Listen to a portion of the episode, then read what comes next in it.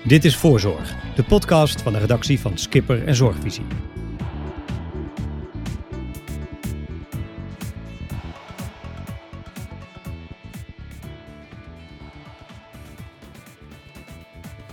Hartelijk welkom bij Voorzorg, de podcast voor de zorg. Gemaakt door de redactie van Skipper en Zorgvisie. Vandaag gaan we het hebben over de aankomende Tweede Kamerverkiezingen en de gevolgen daarvan voor de zorg. Dat bespreek ik samen met redacteuren Frits Balthezen en Philip van der Poel.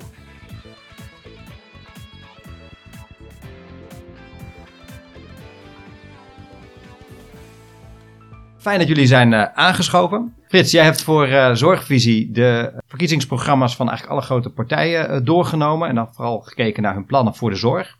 Wat, als je dat zo allemaal overziet, is jou daarbij het meest opgevallen? Wat me opvalt is dat ze uh, over heel veel zaken eens zijn.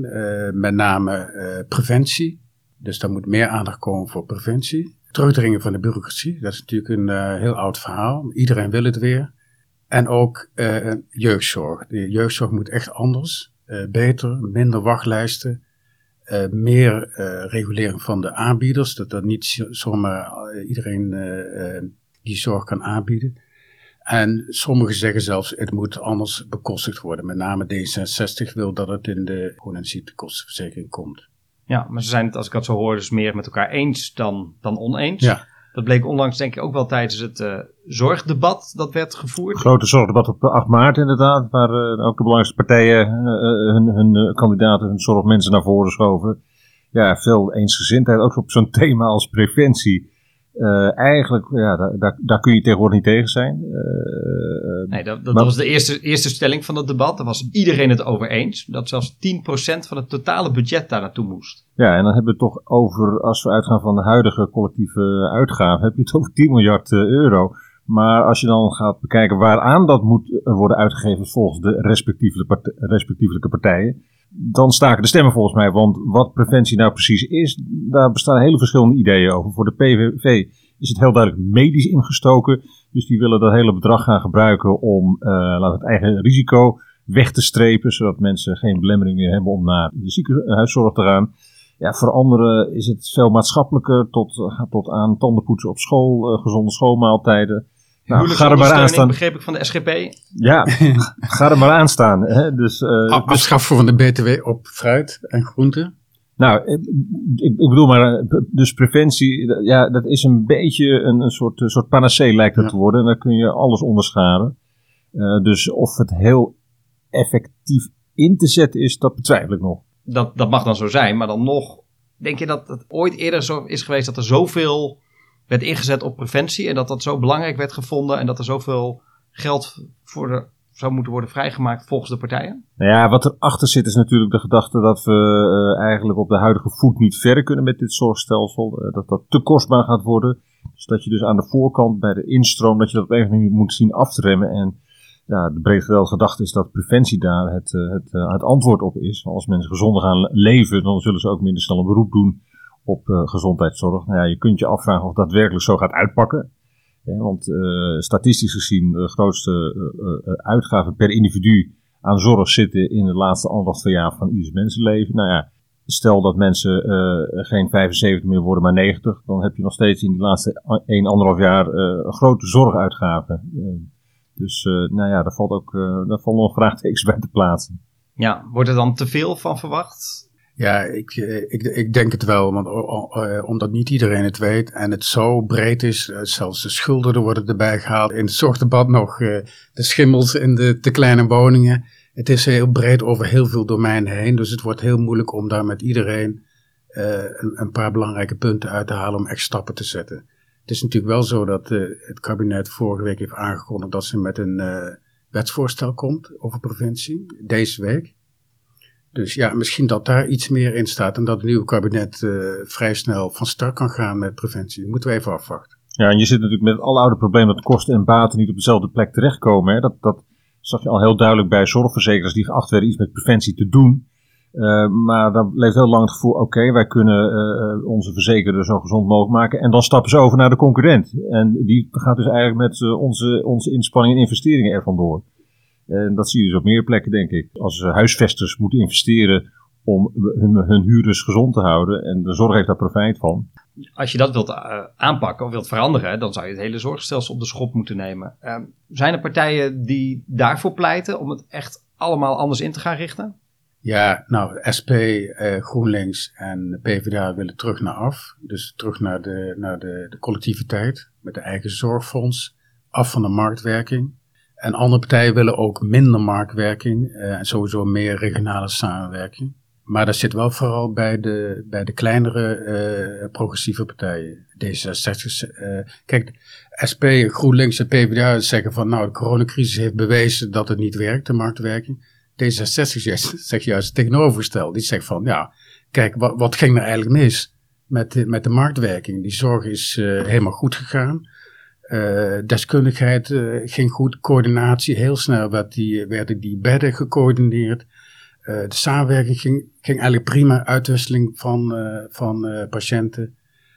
maar zodra de overheid in charge kwam met vaccinaties en testcapaciteit en heel veel andere dingen, ging het toch iets minder soepel. Volgens mij, zoals ik het zie, dat, dat pragmatisme waar jij nu op, op wijst, dat volgens mij is er bijna geen enkele partij meer die dat nog toeschrijft aan, aan marktwerking. Want zelfs de VVD, natuurlijk de grote voorstander van marktwerking in de zorg en ook eigenlijk de bedenker van de stelselherziening 2006, minister Hogevorst. Ja, als je dat partijprogramma leest, dan, dan lees je toch dingen waarvan je denkt, zo, dat zou misschien zomaar ook in het partijprogramma van uh, de partij ter linkerzijde kunnen komen. Om eens even wat te quoten. Marktwerking mag geen doel op zich zijn. Goede, liefdevolle zorg waarbij de patiënt centraal staat, is het doel. Eh, doorgeschoten marktwerking kan ertoe leiden dat we de menselijke maat uit het oog verliezen. We moeten zorgcowboys gaan aanpakken. En ga ik weer quoten. Investeren in, in de zorg is een investering in de samenleving. En dat is allemaal al dus de VVD? De VVD. En hadden ze dat, nou, laten we zeggen, tien jaar geleden ook op deze manier uh, gezegd? Volgens mij beslist niet, want toen ging het over, uh, ja, toen uh, ging het over hele andere punten. Bijvoorbeeld uh, over zorgverzekeraars die scherp moesten onderhandelen met de zorgaanbieders om de beste prijs-kwaliteit eruit te slepen. Over de calculerende burger die ja, zich zou laten sturen allerlei financiële prikkels. over, laten we zeggen, innovatie die door marktprikkels een intrede zou doen in de zorg. Ja, dat, dat is toch een heel ander geluid. Ja, maar ze staan mijlenver voor in, in, de peilingen op dit moment. Het moet wel heel raar lopen, wil de VVD niet wederom uh, in de regering terechtkomen. Gaan ze dan ook echt iets veranderen? Nu ze blijkbaar er anders tegenaan kijken. Ja, dat is natuurlijk een glazen bol. Uh, nou ja, daar zitten we hier een beetje Kijk, ik denk dat uiteindelijk de soep niet zo heet gegeten zal worden. En zeker mocht het zo zijn dat het huidige kabinet doorgaat, wat nou ja, een, een aannemelijk scenario is ik denk niet dat ze heel wild uh, allerlei, uh, aan allerlei knoppen gaan draaien in het, uh, in het zorgstelsel. Ik zie in het verkiezingsprogramma van de VVD niks staan wat wijst op een, op een verandering. Sommige dingen moeten beter, de jeugdzorg bijvoorbeeld. En dingen die eigenlijk een beetje buiten de zorg liggen. Dus dan over de genees, het geneesmiddeldossier, dure geneesmiddelen, farmaceuten moeten worden aangepakt.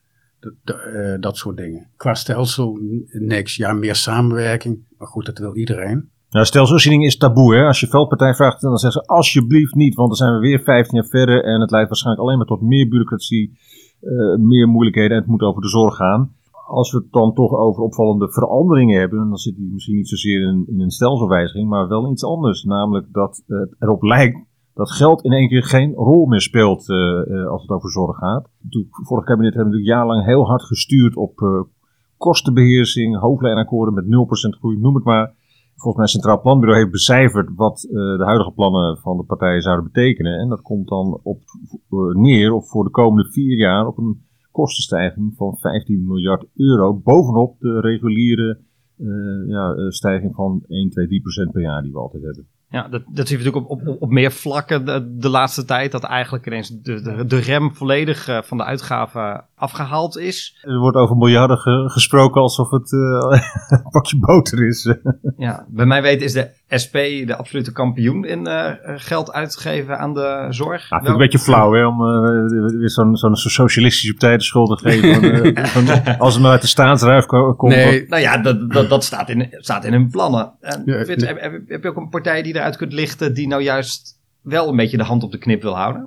VVD is de, houdt meest hand op de knip. Als zij, aan de, zij het voor het zeggen hebben, blijven de zorgkosten in lijn lopen met wat de afgelopen jaren is gebeurd. Maar de het CDA zit er iets boven en de rest zit er fors boven. Inderdaad, als de SP het voor te zeggen heeft en GroenLinks komt er dichtbij, dan, uh, dan geven we over de komende vier jaar 15 miljard meer uit dan normaal zou worden uitgegeven. Dus, dus bovenop die normale stijging al van uh, 8 miljard prognotiseert CPB. Ja, het zijn natuurlijk astronomische bedragen, maar als je echt wat wil doen, bijvoorbeeld aan betere arbeidsvoorwaarden voor, uh, voor personeel, hè, dat, dat willen natuurlijk veel partijen, omdat ja, we, zitten met een schreeuwend personeelsprobleem en wil je die mensen toch binnenhouden en of binnenhalen, dan moet je ze toch goede arbeidsvoorwaarden bieden. Ja, dan gaat het al snel over dit soort bedragen. Uh, verschillende partijen hebben plannen om het eigen risico te verlagen dan wel af te schaffen. Nou ja, met, met 17 miljoen burgers gaat dat ook heel hard. Dus als je het zo bekijkt, dan, dan gaat die teller natuurlijk heel, heel snel lopen als je, als je echt wat wil doen. Ja, ja. die kosten zit bij de SP en GroenLinks vooral een afschaffing van eigen risico. En inderdaad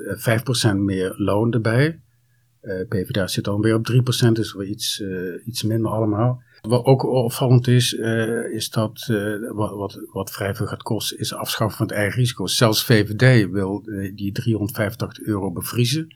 En de rest wil het afbouwen of halveren.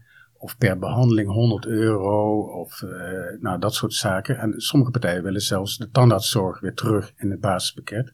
Wat natuurlijk best veel gaat kosten. Dat is interessant, hè? Want dan kun je natuurlijk afvragen van, nou, hoe snel zullen die wachtlijsten gaan oplopen als we uh, alweer onbeperkt overal naar binnen mogen? Ja, nou, dat wilde ik net vragen. Zo'n afschaffen van, van het eigen risico, dat is natuurlijk fijn voor de koopkracht van de burger. Maar wat zijn de gevolgen daarvan voor de zorg? Ja, dat heeft CPB ook gezegd, behalve die kosten, uh, geeft dat druk op, op uh, het zorgpersoneel. Die, werkt, die werkdruk neemt nog verder toe natuurlijk, want uh, het, het, zal gewoon uh, meer een beroep doen op, op de zorgverleners. Ja, maar je zou ook kunnen redeneren dat mensen daardoor eerder naar bijvoorbeeld de huisarts stappen, daardoor in een vroegtijdig stadium zorg kunnen krijgen en misschien minder ernstig ziek worden. Ja. En dat het op die manier ook preventief werkt. Ja. Of uh, sla ik dan onzin uit? Ja, maar goed, die huisarts die klaagt al steen en been dat hij het stervensdruk ja. heeft. Dat hij de huidige werk al niet meer aan kan. Ja, het CPB denkt in ieder geval dat de druk op de zorg uh, toeneemt. In, in, in, termen van werkdruk en in termen van uh, geld. Dat, dat vond ik wel opvallend ook in dat zorgdebat. Dat, je, dat er toch uiteindelijk nou niet zulke hele originele gedachten naar buiten kwamen. Als het gaat om een onderwerp als uh, digitale transformatie, digitale innovatie. Terwijl heel veel mensen ook in het veld denken dat daar, daar moet het toch vandaan gaan komen. willen we met minder mensen, met een grotere zorgvraag toch goede zorg kunnen blijven leveren. Dan is denk ik wel de vraag, wat is daarvoor de rol van de overheid en in hoeverre gaan ze dat dan toch weer aan de markt en aan het veld overlaten? Ja, nou ja, ik denk dat hoort een stukje geschiedenis bij. We hebben het in Nederland natuurlijk een, een, een tien jaar geleden het demasqué van het landelijk EPD gehad, het elektronisch patiëntendossier. En daar is natuurlijk de toenmalige regering zo van geschrokken dat de regie is eigenlijk teruggegeven aan het veld. Dus aanbieders, leveranciers van IT-systemen en VWS die moesten dan in onderling overleg maar allerlei oplossingen gaan bedenken. En dat heeft eigenlijk, wat mij betreft, nog steeds niet tot bevredigende oplossingen gelijk, geleid als het gaat over eenheid van taal, gemeenschappelijke standaarden. En die heb je allemaal nodig om ja, interconnectiviteit, interoperabiliteit te bewerkstelligen. En dat is natuurlijk de kern van digitale zorg, want daar ga je dus echt winst maken. Ja, er, komt een wet aan voor verplichte gegevensuitwisseling, digitale gegevensuitwisseling in de zorg. Kruipt de overheid wat dat betreft weer een klein beetje uit zijn schulp en neemt hij toch weer wat meer verantwoordelijkheid en, en regie op dat vlak? Verwacht je dat? Ja, omdat het veld daar ook nadrukkelijk om vraagt. Omdat ze ook merken dat ze er eigenlijk zelf niet uitkomen. En ik denk ook dat uh, de overheid dat niet kan laten liggen. Want wat je anders gaat krijgen is dat grote partijen uit bijvoorbeeld het buitenland gewoon de regie overnemen. En dan word je helemaal voor verdomme feiten gesteld. Ja, dus er zijn ook uh, verschillende partijen die pleiten ervoor om een beetje die digitale infrastructuur, om daar een nutsvoorziening van te maken. Gaat dat gebeuren na de verkiezingen? Staat dat uh, op de politieke agenda? Ja, ik vind dat een beetje modieuze, uh, modieuze praat eigenlijk. Want wat wordt hier nou bedoeld eigenlijk? Moet, moet de data als zodanig, moet dat een nutsvoorziening zijn? Moet het de het, het, systeem waarover die data uitgewisseld worden, moet dat een nutsvoorziening worden, snap je? En dat, dat is vaak niet helemaal helder. Dus dat, dat klinkt wel leuk, maar of, daar echt zo, uh, ja, of je daar nou echt een oplossing, een bruikbare oplossing mee in handen hebt, ik betwijfel het. Ik heb het altijd zo begrepen dat mensen zeggen, hè, vergelijken met een, met een wegennet, dat moet de overheid aanleggen en onderhouden. de busmaatschappij die er over, overheen rijdt, ja, die, die kun je aan de markt overlaten. Maar dat de, ja, de basisinfrastructuur, dat die in ieder geval goed geregeld is en voor iedereen toegankelijk is. Ja, ja goed, je zegt wegennet. Ik denk aan de spoorwegen. Nou, is dat nou zo'n geslaagd voorbeeld? Uh, ProRail afgelopen winter die er niet in slaagde de treintjes te laten rijden toen het ging vriezen. Uh, snap je? Dus ja, uh, ik denk dat het belangrijk is dat die overheid wel echt hele duidelijke kaders gaat neerzetten. ook misschien ja, zorgverzekers veel minder verblijvend moeten zijn. De, in de zin dat ze bij de contractering moeten eisen gewoon dat aanbieders de boel op orde hebben digitaal. Uh, en dan heb je denk ik wel toch wat stevige instrumenten in handen. Zonder dat je nou uh, alles naar de overheid uh, toebrengt. Frits, zie jij grote verschillen tussen de verschillende partijen als het daarom gaat? Bijvoorbeeld ehm, zorgen om privacy enerzijds, anderzijds data-uitwisseling en gebruikersgemak en verdere digitalisering? Nee, ik denk dat de meeste partijen wel daarover eens zijn dat je dat digitalisering moet met een acht nemen van de privacy. Sommige partijen leggen daar meer nadruk op dan, dan anderen, maar geen van de partijen gaat echt heel diep in hoe ze die digitalisering dan voor ogen zien. Is dat niet eigenlijk heel raar?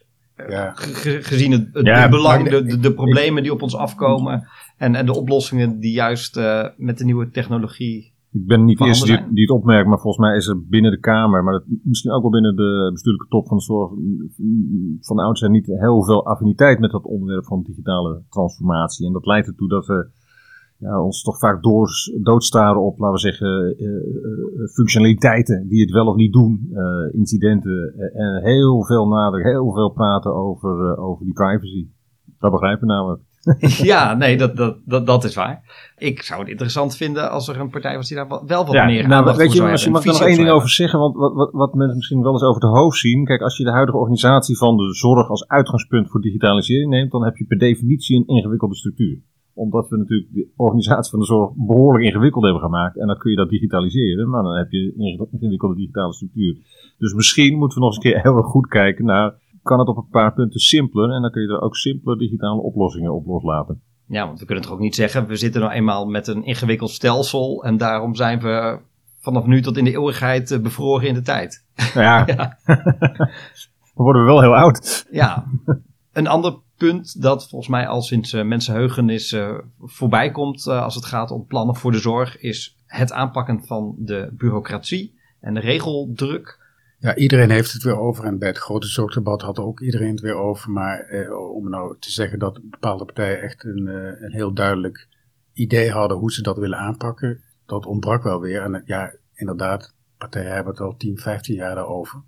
Uh, dat het terug moet worden gebracht ja, overal ligt het probleem. Bij, bij, bij de inspectie, bij VWS, bij de zorgverzekers, ook bij de eigen instelling uh, kan, die, uh, kan het terug, die bureaucratie. Maar ja, het moet toch ook uh, ja, in het veld zelf gebeuren, denk ik. Ik denk dat ook voor een deel, omdat het allemaal zo ingewikkeld is geworden met die marktwerking, dat iedereen elkaar wil controleren. op, ja, is de kwaliteit goed? Wordt er misbruik van gemaakt. Uh, de inspectie en NZA willen van alles weten. Ik denk ook dat heel veel bureaucratie uh, samenhangt met het verzamelen van data, puur voor zorginhoudelijke zaken. Dus uh, ja, ik denk dat de, dat de partijen in het veld zelf ook wel het een en ander hmm. kunnen doen. En, en ik denk ook dat het van belang is dat ze moeten oppassen dat de bureaucratie juist niet toeneemt. Want als je meer gaat samenwerken over, over de domeinen heen, en uh, zoals net al, uh, al, gezegd met de woningbouwvereniging, dan kom je in zo'n andere velden weer terecht. Ja, hoe meer je gaat samenwerken, hoe meer bureaucratie daarmee verbonden is. Dus dat zou ook wel interessant zijn om, om daar een, visie uh, over hm. te ontwikkelen. Het staat een beetje aan op dat punt wat ik net over bureaucratie probeerde te maken. Hè? Dat, dat je dus een heel, een heel ingewikkeld digitaal systeem krijgt als je vertrekpunt is. Een heel ingewikkeld organisatorisch systeem. Het lijkt er soms op als inderdaad alsof we digitale, nou, die digitale tools gebruiken om de bureaucratische machinerie te voeden. Eh, terwijl je natuurlijk, wat je eigenlijk wilt, is dat je de, zorg makkelijker en beter maakt. En, niet gebruik van, dat is nou een goede manier om allerlei controledata te gaan verzamelen. En dat, dat zie je toch wel veel gebeuren. Dat gevoel leeft in ieder geval heel sterk bij zorgprofessionals. En dat zorgt ook ervoor dat de draagvlak voor digitale zorg ja, toch, toch nog best mager is. Is er nou één partij die daar wel echt een, een visie op heeft? Die niet alleen maar de kreet minder bureaucratie gebruikt uh, om te laten merken van hè, we hebben daar oog voor en we verwachten daar wat, wat van. Zonder dat nou echt uit te werken van hoe dan en welke bureaucratie. Nou, er zijn twee partijen die daar iets over hebben gezegd. Met name CDA die zegt van die wil af van die ingewikkelde aanbesteding, zoals ze het zelf noemen. D66 zegt van, ik denk dat meer partijen dat willen, maar D66 schrijft het uh, concreet op. Die willen heel erg naar die vijf jaren contracten met zorgverzekeraars. Dat, neemt, dat is eigenlijk een lijn met wat CDA zegt van uh, minder die jaarlijkse bureaucratie over die aanbestedingen en die contractbesprekingen, et cetera, et cetera. En dan krijg je ook wat meer, ja, uh, natuurlijk krijg je wat meer commitment van de verzekeraar met de aanbieder. Nou Frits, vijf jaren contracten, dat klinkt toch ook wel een beetje alsof de Chinese communistische partij uh, heeft meegeschreven met, met een vijfjaren plan. En, maar, goed, is, dat, niet sowieso al een, een, trend die we zien? dat er meerdere, uh, steeds meer langlopende contracten Ja, dat wilde ik net zeggen. Ja, het Zuiderland natuurlijk, maar uh, ook onlangs Soetermeer. Dat over, inderdaad over alle, alle domeinen heen uh, een, een, een, afspraak heeft gemaakt. En die hebben nu ook, die streven naar vijf jaar. Ja, dit is precies zo'n punt waar je ziet dat eigenlijk die oorspronkelijke marktwerking een beetje gedag is gezegd. Want toen ging het echt om ieder jaar opnieuw onderhandelen ja, we komen erachter dat dat eigenlijk niet eh, goed werkt. Dat het misschien zelf ook contraproductief is. Wat het afgelopen coronajaar ook duidelijk heeft gemaakt, is dat die samenwerking in de regio, die heeft een enorme impuls gekregen. Eigenlijk denk ik dat je kunt zeggen dat die marktwerking in de ziekenhuiszorg helemaal tot stilstand is gekomen. Omdat ja, de zorgverzekeraars hebben gewoon een vangnet gespannen. Uh, verder, waarbij dus de, de ziekenhuizen gewoon eigenlijk alles vergoed krijgen wat ze, wat ze gedaan en wat ze nodig hebben. En dat gaat dit jaar nog door. Uh, ja, dus daar is natuurlijk helemaal, dat hele idee van onderhandelen is eventjes helemaal in de ijskast gezet. Verwacht je dat dat weer uit de ijskast komt zodra de ergste crisis achter de rug is? Of schat je in dat hiermee wel echt iets, iets veranderd is? Ik denk dat er blijvend iets veranderd is. wat je ziet is dat de, de, de, de, de ROAS, de regionale organisatie voor acute zorg, dat die uh, heel erg een, een, een, coördinerende rol hebben gekregen in, uh, laten we zeggen, coördinatie en verdeling van ziekenhuiszorg op regionaal niveau. En ja, dat sluit toch uh, aan bij een idee wat al langer leeft, dat je die regio als uitgangspunt moet nemen, dat daar een soort vast budget heen moet en dat dan de aanbieders, wel misschien in overleg met de zorgverzekeraar, maar dat ze daar gaan bedenken hoe dat verdeeld moet worden. Nou ja, daar zijn we dus eigenlijk al mee begonnen, dankzij corona.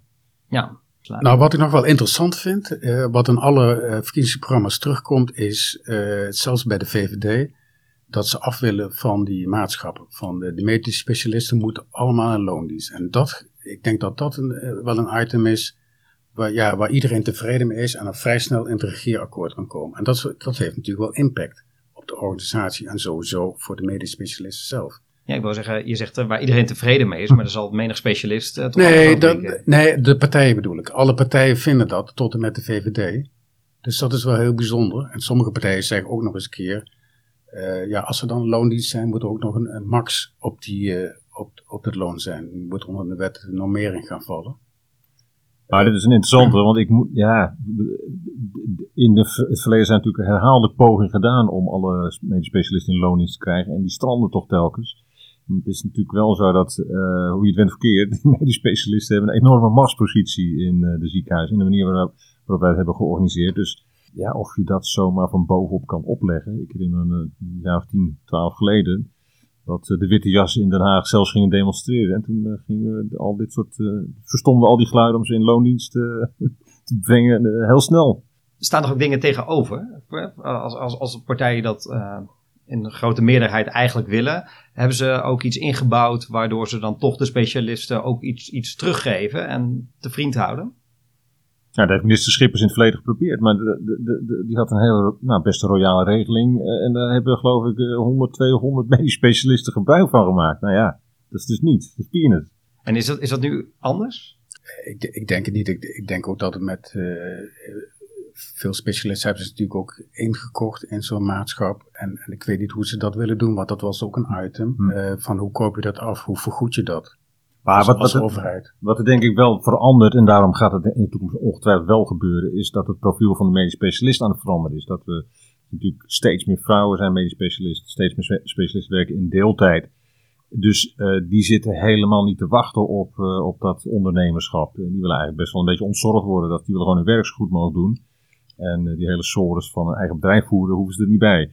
Dus naarmate hun aandeel toeneemt, denk ik dat het ook makkelijker wordt om over de hele linie dat toch door te voeren. Maar of dat al deze kabinetsperiode lukt, ik betwijfel Ja. ja, je moet ook afvragen wat het betekent voor de, voor de wachtlijst als mensen nu 50, 60 uur per week werken en straks krijgen ze gewoon een CAO-loon wat ja, met 38 uur. Dan kun je even afvragen van een verre de wachtlijst te gaan oplopen. Nou, misschien doe je nou ook wel die dokters in loondienst tekort. Hè? Alsof, Nee, het dat een soort, klopt wel. alsof het een soort lijntrekkers zijn die alle, eh, ik sprak toen, ja, we, we, we spraken eh, in de nazit van het grote zorgdebat met Armand Gierbers. En Ja. die, die zei van, ja, ik werk, heb altijd 60 uur in de werkweek, ook al ben ik in loondienst. Ja, maar goed, dat is natuurlijk wel het hoofd van de IC. eh, maar, maar wa- wat ook eh, gezegd kan worden is van dat die salarissen bij UMC's ook niet super laag zijn. Eh, Zo groot is het verschil inmiddels ook eh, eh, niet. Dus, eh, als UMC, eh, eh, als je onder CO valt van de UMC's krijgen, kunnen aanspraken maken op toelages, op eh, onderzoeksbudgetten en, en dat soort zaken. Die verdienen ook eh, eh, vrij makkelijk twee ton of zelfs daarboven. Ja, en kijk, als je zegt eh, verplichte loondienst combineren we sowieso aan de balkenennorm, dan denk ik dat je een heel lastig pad te bewandelen hebt, politiek gezien. Ja. Ehm, dus ehm, ik zou dat in ieder geval, als een kabinet die mee aan de slag wil, ze aanraden om dat toch even los van elkaar te houden. Dat over de lonen van de, van de specialisten. Eh, er is natuurlijk ook een hoop te doen geweest over andere eh, zorgmedewerkers. eh of die nou al dan niet een substantiële loonsverhoging structureel tegemoet zouden moeten kunnen zien. Het, het oude kabinet wilde daar niet aan. Hoe groot is de kans nou dat er een nieuw kabinet dat toch eh, wel voor elkaar gaat krijgen? Een Ja, niet zo super groot, want ze hebben er inderdaad een paar keer over gestemd. En eh, je ziet het ook paar keer weggelopen. Ja, eh, maar één keer dan. en je ziet het ook in het verkiezingsprogramma. CDA en VVD, VVD willen daar niet aan. En de anderen willen verhoging, zonder te benamen te noemen. Eh, D66 geloof ik 1%. En dat loopt dan op naarmate je links komt. PvdA 3% en GroenLinks en SP 5%.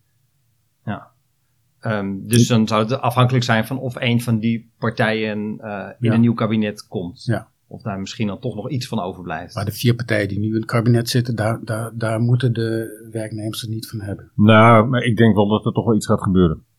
Wat je anders gaat krijgen is waarschijnlijk toch een, gewoon een leegloop in die sector. Ik bedoel, als je bedenkt hoeveel eh, zorgprofessionals toch overwegen om naar een andere sector over te stappen.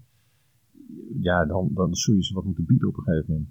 Die vlucht waar wel sprake van is naar de, de, de zelfstandigheid. Hè? Dat, dat juist ook eh, bijvoorbeeld eh, verpleegkundigen eh, uit vaste loondienst gaan, zodat ze meer hun eigen eisen kunnen stellen en hun eigen voorwaarden kunnen stellen. Ehm, zou daar nog iets aan, aan gebeuren?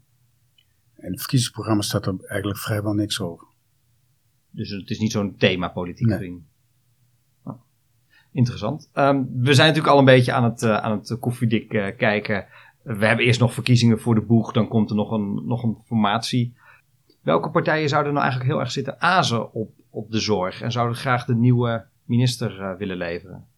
Hebben we daar een idee van? Nou, je hebt afgelopen jaar kunnen zien wat voor berenklus het is. Ik bedoel, één minister die, eh, ik heb het over Bruins, die gewoon, eh, gewoon bezweek onder de druk. Eh, eh, eh, Hugo de Jonge, zijn opvolger, de, in ieder geval op coronagebied, die iedere week nou ja, nog steeds blijmoedig gekastijd wordt door, door pers en publiek. Ehm, dus of iedereen, ja, of het nou zo, iedereen nou zo happig is om die functie te, op zich te nemen, ik weet het niet. Maar ja, het is natuurlijk wel eh, van, eh, als je kijkt naar omvang, collectieve uitgaven, is het natuurlijk al eh, misschien wel het zwaarste ministerie, het zwaarste departement wat je binnen kunt halen. En zo- zou bijvoorbeeld het CDA eh, zeggen van wij willen door met, eh, met die jongen, ook na de verkiezingen? Het, het ligt wel voor de hand dat, dat, dat de partijen die, die nu al in het kabinet zitten eh, doorgaan. Misschien niet met ChristenUnie erbij, misschien hebben ze net niet genoeg zetels. Maar dat zou dan betekenen dat het CDA een nieuwe kabinet komt. Dan ligt wel voor de hand, volgens mij, dat de jongen gewoon doorgaat. Ook al omdat hij gewoon, dat corona niet, niet, niet stopt op 17 maart. Maar goed, ik denk dat zeker VVD een, een plek op dat departement wil, al was het maar om, eh, om toch, eh, laten we zeggen, een, een, een beetje grip te houden op die, die, die, die kostenontwikkeling. Eh, ja, dus het kan best dat die huidige rolverdeling van eh curatief en care, dat die eh, tussen, weer, weer verdeeld wordt tussen CDA en VVD. Ja, dat Tamara van Ark ook blijft zitten. Die is ook nog niet zo heel lang eh, op haar post. Ja. Dus dat, eh, dat zou jullie voorspelling eh, zijn? Weet je, de- de- hier de grote onzekere factor is eh, hoe het nu verder gaat met corona. De gedachte is nu, we moeten een snelle formatieperiode, uh, juist omdat we met corona zitten. Ja, het kan, dat kan ook precies de reden zijn dat die formatie heel moeilijk loopt. En dan zitten we toch met een soort, uh, hoe je het weet, zit je met dubbele een Belgische toestanden. Hè, met een eindeloze kabinetsformatie en een, en een heel urgent probleem. Ja, er komt bij dat Rutte vorige week nog heeft gezegd van, nou, wij willen ze heel snel na de verkiezing een soort nationaal herstelplan. Waarmee hij suggereerde bijna een nationaal kabinet waarin heel veel partijen vertegenwoordigd zijn. Dus het zou nog voor verrassingen kunnen zorgen. En misschien ook wel weer voor een hele lange formatie. In zijn algemeenheid uh, verwachten jullie dat na deze verkiezingen en onder invloed van de coronacrisis er straks echt sprake gaat zijn van een trendbreuk wat zorgbeleid betreft? Of gaat het toch in grote lijnen door op de oude voet met wat accentverschuivingen? Ja, ik denk dat laatste. Ik zie niet uh, snel naar een ander marktstelsel. Uh, een beetje meer aandacht voor, de, voor preventie, voor samenwerking op regionaal niveau of tussen domeinen.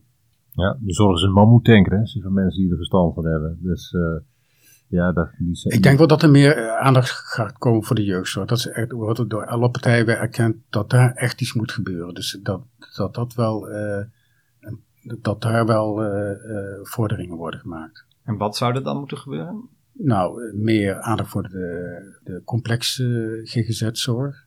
Ja, weg bij de, weg bij de gemeente. En, uh, maar weg bij de gemeente of de gemeente meer budget en, en ondersteuning bieden om die taken ja, op een goede manier in te vullen?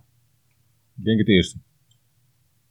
Omdat de gemeente natuurlijk uh, de afgelopen jaren eigenlijk hebben aangegeven dat ze, ondanks dat de leerperiode, nog steeds bar weinig affiniteit hebben met die complexe jeugdproblematiek ja, nog toch een betere controle op die nieuwe aanbieders. Uh, en, en die lichte GGZ-soorten gaat er heel veel geld heen en aandacht heen.